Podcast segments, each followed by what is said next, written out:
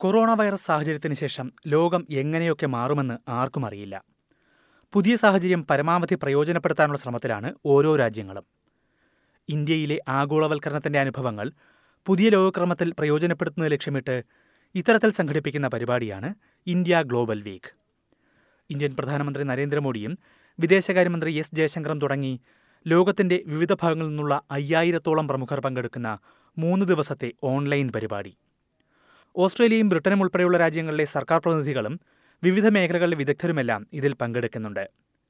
Be the revival India and a better new world എന്നതാണ് പരിപാടിയുടെ സന്ദേശം. ഓരോ രാജ്യങ്ങളുമായുള്ള ഇന്ത്യയുടെ ബന്ധം മുൻനിർത്തിയുള്ള പ്രത്യേക സെഷനുകളുമുണ്ട്. ഇന്ത്യ ഇൻകോർപ്പറേറ്റഡ് എന്ന ബ്രിട്ടൻ ആസ്ഥാനമായുള്ള സ്ഥാപനത്തിന്റെ സഹകരണത്തോടെ നടക്കുന്ന ഈ പരിപാടിയുടെ ഓസ്ട്രേലിയൻ പങ്കാളികൾ ന്യൂലാൻഡ് ഗ്ലോബൽ ഗ്രൂപ്പാണ് ഓസ്ട്രേലിയൻ മുൻ വിദേശകാര്യ സെക്രട്ടറിയും ഇപ്പോൾ ക്വീൻസ്ലാൻഡ് സർവകലാശാല ചാൻസലറുമായ പീറ്റർ വർഗീസ് ഓസ്ട്രേലിയയിലെ Indian high commissioner Geetesh Sharma Australia economic strategy എന്ന റിപ്പോർട്ട് തയ്യാറാക്കിയ ഇന്ത്യൻ അംബാസഡർ അനിൽ വാധ്വ തുടങ്ങി നിരവധി പേർ ഇതിൽ പങ്കെടുക്കുന്നുണ്ട്. ഇന്ത്യയും ഓസ്ട്രേലിയയും തമ്മിലുള്ള ബന്ധം കോവിഡിന് ശേഷമുള്ള കാലഘട്ടത്തിൽ എങ്ങനെ മുന്നോട്ടു പോകും എന്ന കാര്യമാണ് ഓസ്ട്രേലിയൻ സെഷനിൽ പ്രധാന ചർച്ചയാകുന്നത്. പീറ്റർ വർഗീസ് തയ്യാറാക്കിയ an India economic strategy twenty thirty five എന്ന റിപ്പോർട്ടിന്റെയും അംബാസിഡർ അനിൽ വാധ്വ ഇന്ത്യയ്ക്ക് വേണ്ടി തയ്യാറാക്കിയ ഓസ്ട്രേലിയ എക്കണോമിക് സ്ട്രാറ്റജിയുടെയും അടിസ്ഥാനത്തിലാകും ഈ ചർച്ചകൾ. ഇതേക്കുറിച്ച് സംസാരിക്കാനായി മലയാളി കൂടിയായ പീറ്റർ വർഗീസ് തന്നെ എസ് ബി എസ് മലയാളത്തോടൊപ്പം ചേരുകയാണ്. Thank you mister Peter Varghese for joining this conversation mister Peter Varghese India Global Week twenty twenty is consider to be one of the largest venues to discuss the global situation post COVID nineteen pandemic of course with a focus on India As a former diplomat uh, who has defined Australia's relationship with India in the recent times, what do you expect from this event? Well, I think um, it's an indication of the increasing attention that uh, the global community really is um, giving to India, and that in turn, I think, reflects a judgment about the potential of India, uh, its current size, um, its position as a economic and strategic player, uh, and also in relation to Australia, the way in which the bilateral relationship has grown and developed um, at quite a remarkable pace, particularly over the last several years. Um, so I think I think the the agenda for the Global Week reflects all of those um, considerations, and it's an opportunity to look at how um, the relationship between India and a number of other countries, but particularly Australia, is tracking and where it can still go. The, the main discussion point in the Australian stream of the event is uh, based on your report, uh, An India Economic Strategy to 2035. Uh, it was a report we all discussed uh, in detail exactly two years ago in 2018 July. Uh, do you think the current scenario is re-emphasizing the points that you raised in those uh, in that report, or anything has changed from there? Well, I think um, given it's it's a very long-term strategy going out to 2035, I think the sort of fundamental trend lines that were uh, analysed in that report still remains um, current. Um, I think the big change has been twofold. One is um, even before COVID came along, we saw a significant slowing of the Indian economy. And of course, now with COVID, that slowing is going to accelerate because India, like most other countries in the world, will move into a recession in the post-COVID period. So I think some of the um, trajectories of economic growth may look a little bit different, but I don't think that would necessarily fundamentally shift the long-term economic prospects of India. See, I, I had assumed growth at around 6 to 8% a year over the next 20 years, and uh, pre-COVID, um, the year pre-COVID, that growth had already dipped quite substantially, and of course we'll see negative territory going forward. Um, so I think what that highlights really is the importance for India to come to grips with an economic reform agenda in the same way that all of us are going to have to come to grips with ways of making our economy more productive and more efficient and more internationally competitive. So I hope that will be one of the consequences of the lessons from COVID. Recently, Australia has already changed it, uh, its uh, relationships with India, especially uh, with the uh, with the bilateral visits and bilateral agreements. So, how do you think it will go ahead? Like, what uh, which will, which will be the areas both countries will be focusing more on? What do you expect? Well, I think um, what we'll see is a deepening of the relationship on both the economic and the strategic front. So, on the economic front, I remain um, reasonably optimistic that the 10 sectors that I identified in my report will be the sectors of growth for the bilateral economic relationship. And amongst those 10 sectors, I think in particular, education, agribusiness, uh, resources, and tourism will be uh, the lead sector, and I haven't really changed my judgment on that. Although the you know the, the pace of growth, as as I've said earlier, may well dip a little bit, um, but over a 20, 30 year time frame, I think it'll still be it'll still be very positive. And similarly, I think the focus I gave in my report to uh, trying to break the Indian market down into bite-sized bits, which means more of a state-based approach. I think that will continue to be the case. On the strategic front, I think, if anything, we're going to move more quickly than I might have anticipated two years ago, mm-hmm. uh, in part because of what's happening um, in the regional strategic environment and indeed more broadly.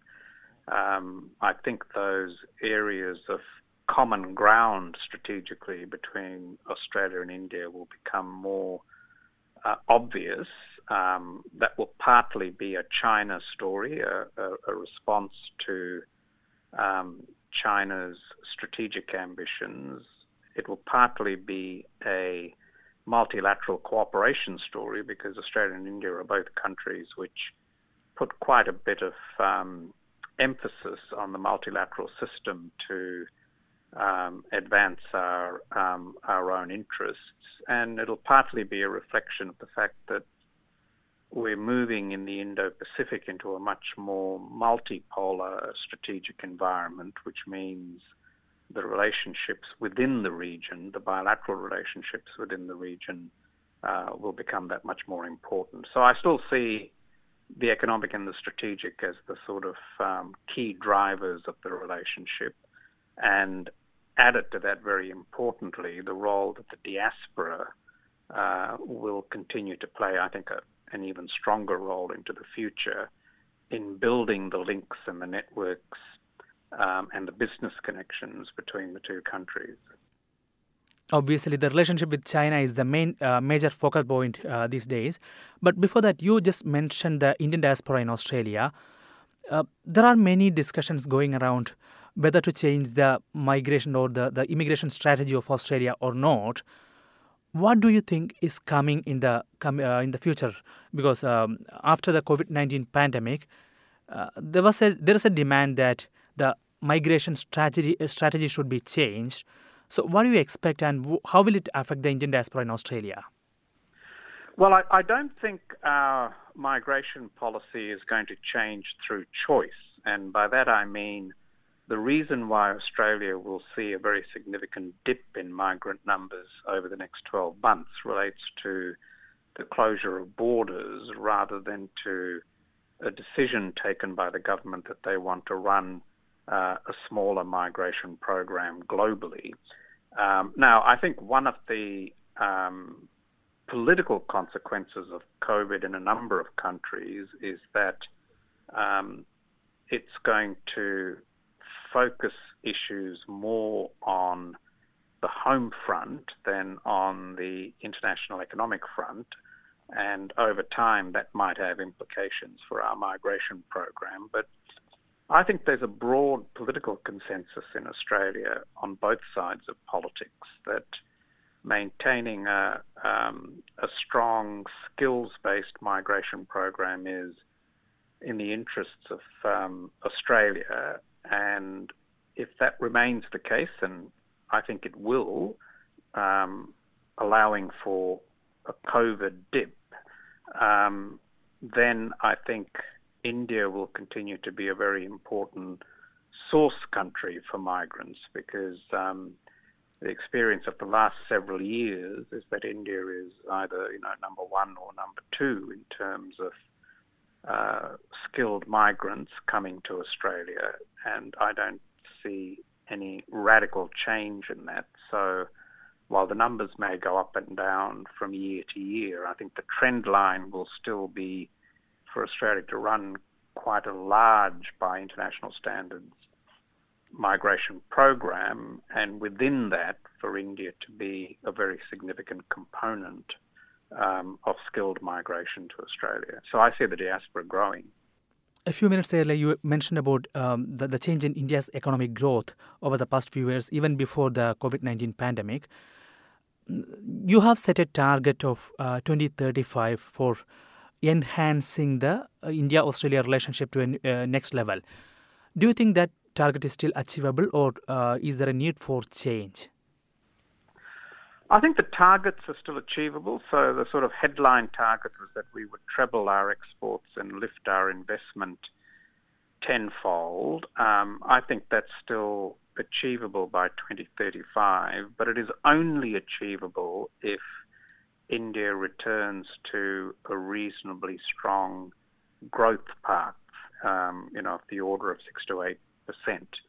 Um, now, obviously, during the COVID period and its and its immediate aftermath, it's going to get nowhere near six to eight percent. But there's no reason why India shouldn't, if it pursues the right economic policies, um, get back to that kind of growth, you know, in in two to three years' time. Um, but that would require, I think, um, a return to an economic reform agenda, and I hope in the second term of the Modi government, we see more evidence of that um, because it is absolutely fundamental to India's long term future. Thank you very much, uh, Mr. Peter Varghese, for your valuable time. And um, you might remember that seven years ago, when I spoke to you, I introduced you as the Malayali, Australian Malayali in the highest position in Australia. Now, we are happy that you are defining Australia India relationship uh, now. My pleasure. Very nice to talk to you again.